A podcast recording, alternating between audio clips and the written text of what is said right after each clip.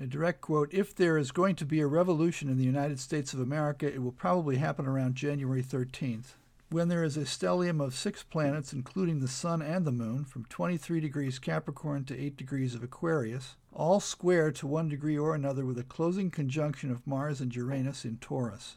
That's got bar number all written all over it.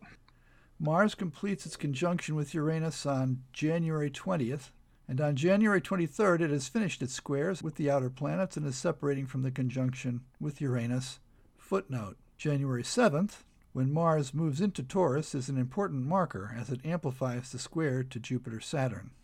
So, as of right now, Mars is it's like 29 degrees and 59 minutes of uh, Aries going into Taurus.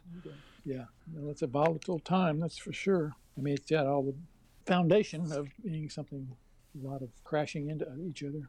Yeah, these are very strong forces. I mean, these are, to me, very much in, involved with the destiny of the United States of America. But of course, when we talk about astrology, we're just talking about mythic images that are trying to describe unconscious dynamics. Yeah. And, you know, our, our position in the Prosperos is that you take these things and you look at them as sense testimony and you go to work to uncover the unconscious stuff, at least, you know, your view of it. Right. To uncover the unconscious stuff and bring it to light and um, shine the light of truth on it. Yeah, that's the issue from our point of view. And the energy of the forces may be very powerful. It is neutral, it's not uh, picking on the human race or anything like that, but it's simply describing kind of like our, our moon wobble phenomenon, or lunar node instability. Um, the potential is there for constructive use or destructive use, and that's uh, that has to do with a lot of a lot of other factors that are very very human in that regard. But the the potential at these points in time, you're right.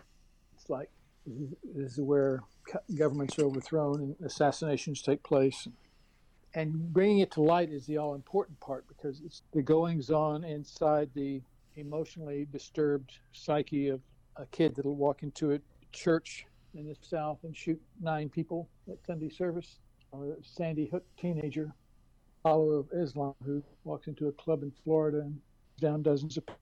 the dynamics were there boiling underneath the surface did not come to light until its most destructive point. Uh, I'm worried like this about who's the guy that's stirred up watching this on the news and gets the idea that I'm going to take my gun to the inauguration. Yeah. And we don't know we don't know that that's going on inside of somebody, but so the the act that we know from, from our studies, it's the all important act, is to make the unconscious conscious, unearth what's lingering, festering, getting ready to burst out. Uh, appropriate from the point of view of the, of the cycles, but inappropriate from the point of view of human relations, time. Yeah, so the cycle is open to interpretation. It's like uh, knowing that there's going to be heavy surf, so you, either you don't go in the surf or you learn how to surf the waves so that you don't get crushed. Mm-hmm. I mean, they, it basically symbolizes forces that are larger than the individual and that means that that there's this uh, challenge to every person to find a way to to navigate the forces. Now, the, the great thing about translation is that it comes from the point of view of understanding that no matter what forces you're dealing with, you are consciousness that's dealing with the forces, and uh, that means that you can apply your consciousness and come to understand a, a state of being that is not vulnerable to forces. And so that when you do it, I mean that has an impact on consciousness as a, as a whole. So I guess before we really get into things here, I think we need to say that at the beginning that we are making this recording uh, on the same day that a large group of people violated the United States Capitol, broke windows, broke all sorts of stuff, battered down the doors, which fortunately the congressmen and senators who were there had found a way to get out, and just basically created a chaotic scene there. Mm-hmm. And I feel like today, the thing that's on my mind most of all is the subject of lies and the malicious reality that is created by lies that are uh, repeated and repeated like conditioning to get exactly. people to agree with the lies. And then I think this is a very good example of, of what you get. I agree, William. I think it, I was thinking about that on the way home, listening to, I guess, Donald Trump made a video, short video, say, saying everyone should go home peacefully, only after saying, "I know, I know the pain you feel because to have something so to have something stolen away from you like this election, this fraudulent election, laying out this huge pack of lies." So that, that soaked in really well with everybody. Then he made comments to the effect of, "But nonetheless, you should be peaceful and go home." It brought me around to thinking about that too. That just tell the lie long enough, continue to tell it, and you'll get uh, most of the people to eventually believe it. It made me think about also how, in this case, we see it perpetuated in others, and it made me think about how, in in myself, looking back in my life, how I developed maybe as a response to pressure or trauma or events in my childhood, I developed an idea about myself which is only one version of consciousness and not the truth, because it's certainly not a perfect, whole, sound picture. But I carry that idea about myself forward into life, and it winds up injecting itself into places where my behavior is dealing with something that's not like it was. But it uh, affects and distorts my adult behavior because it's a lie I've told myself again and again and again and again throughout life until I get at the source of that misinterpretation, how it got to be the way it was, or who who taught me or what taught me that this is a quality of me that I, I should accept as true.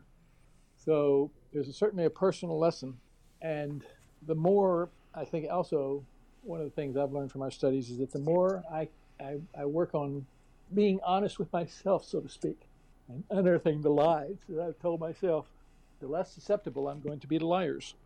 Yeah. And that leads me to think about the question of when when you ask the obvious question after something like this, how do we how do we stop this? How do we change this? Well, it's a process that's educational, a process of therapeutic education, commercial for the Prosperos. yeah.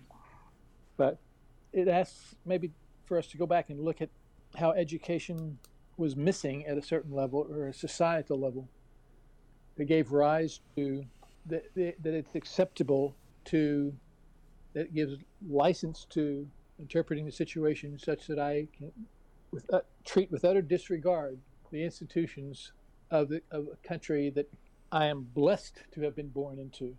I mean, ask yourself, what would your life be like if you were born into a family in a suburb of Baghdad or Bangladesh? I think, my God, well, lucky I am to have been born and brought up like the United States and to, as a result of that, come to a place of feeling I had license to totally disrespect and tear it down. It's um, troubling at a profound level in me. It uh, calls for not only trying to understand my own prejudices that have made, my own lies, so to speak, about the nature of myself I may have carried for years and years and years and years, but it's brought home the huge importance of protecting that which I was so lucky to inherit from ignorance from ignorance lies.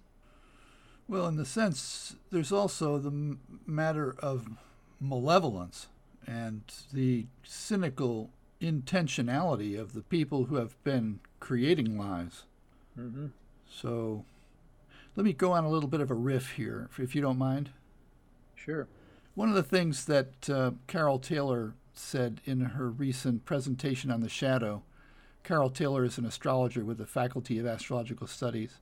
She's a, an experienced Jungian, and she, she gave this little talk for about an hour and a half to try to describe, and she did a very good job about describing the shadow. You know, as soon as you start talking about Jungian stuff, most people don't really know anything.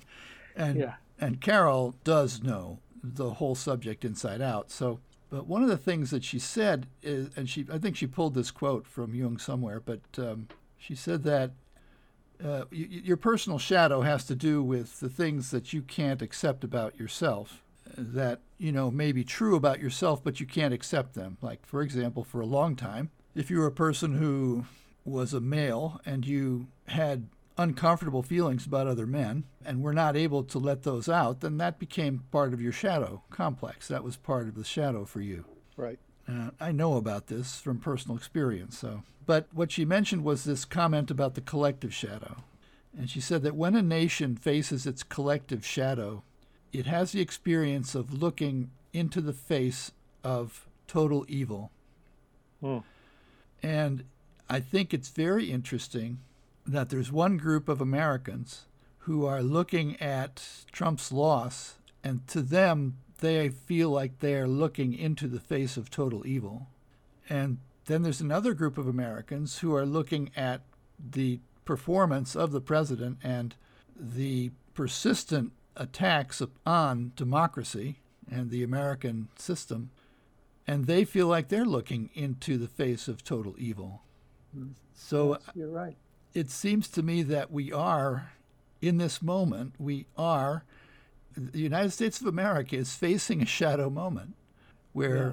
something needs to be uncovered. And so, my one first conclusion, primary conclusion out of this is we're in for a long haul. This is not going away anytime soon. It's something that has to be worked out thoughtfully over time with people coming to find a way to have goodwill.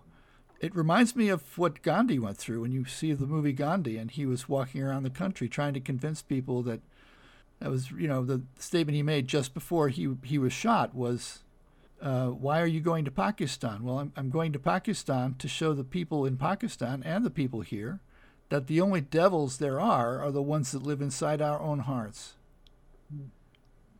So anyway, that's kind of a wild riff. Just uh, Yeah, but it, it, it certainly resonates with, with what we're going through.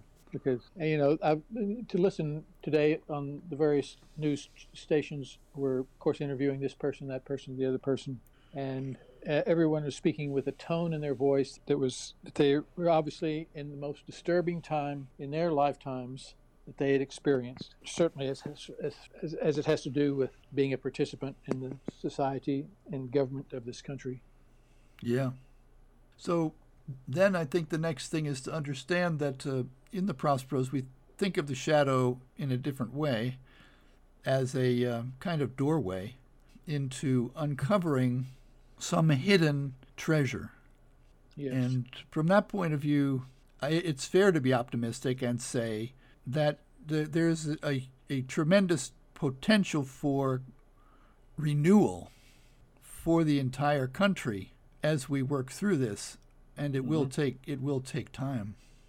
Definitely. But yes, it's like discovering that, uh, you know, if you really explore the piece of music that's being played and, and you explore the misplayed note, you you realize it's simply a covering or a misting over or sh- shading or blocking of your experience of the harmonic because that's the only life that it really has. So we know that once you apprehend the harmonic or maybe let the harmonic apprehend you instead of the misplayed note apprehending you because of habit or lack of skill or lack of practice or whatever. When you let the harmonic have its way with you, then you basically have doorway that the that the cacophony or the, the misplayed note represents, and you've gone to it and found the treasure that's really at the heart of it and, and what its real, real reality is, which is the harmonic.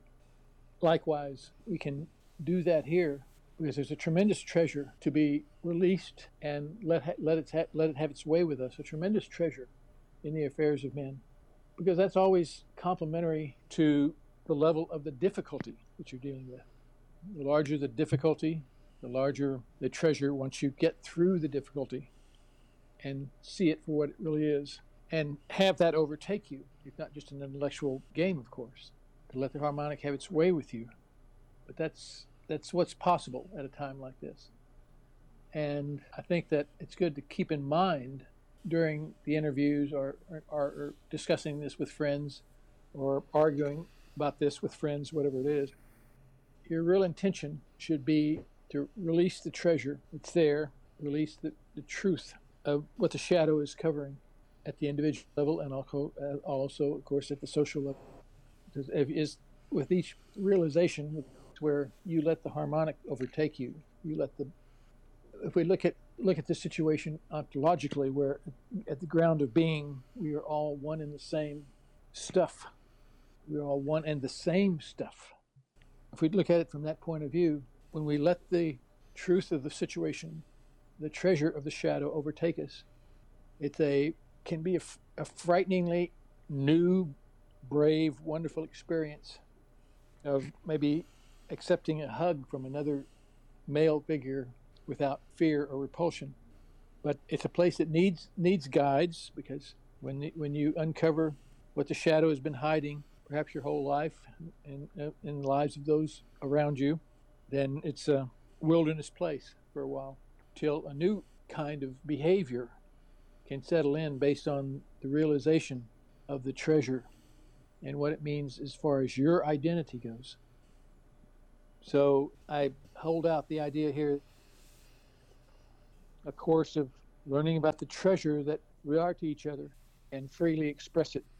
Yeah, and in that way, then perhaps some real communication can happen and uh, a new kind of, of uh, social bond can grow up in the area where there's been so much disappointment and so many people feeling like they are missing out on what America is supposed to represent. Mm-hmm. You know, I was I was at the FAS conference a couple years ago and uh, having lunch with one of the the other astrologers there, and she said how much she was looking forward to Uranus going into Taurus. She said it would be you know be kind of a revolutionary time and she was thinking in terms of the revolution of kind of like an Aquarian age of peace, love, and brotherhood. yeah. and I said to her, I really would like to see that kind of change, but I'm very afraid because usually those kinds of changes only happen after there's been a lot of blood spilled. Mm-hmm. And I, I, honest to God, COVID absolutely qualifies. You know, so I'm mm-hmm. I'm ready for the upside of this now. I'm ready to go ahead and get all the benefits that are going to come out of this wretched experience. Me too, William. I'm ready. I think that we've still got a couple of weeks to go through here, that we need to be on our toes and saying our prayers, so to speak, whatever shape that might take. And again, act like the kind of people we would like to think will come out of successfully dealing with this crisis. Yeah, we've got what it takes. Yeah.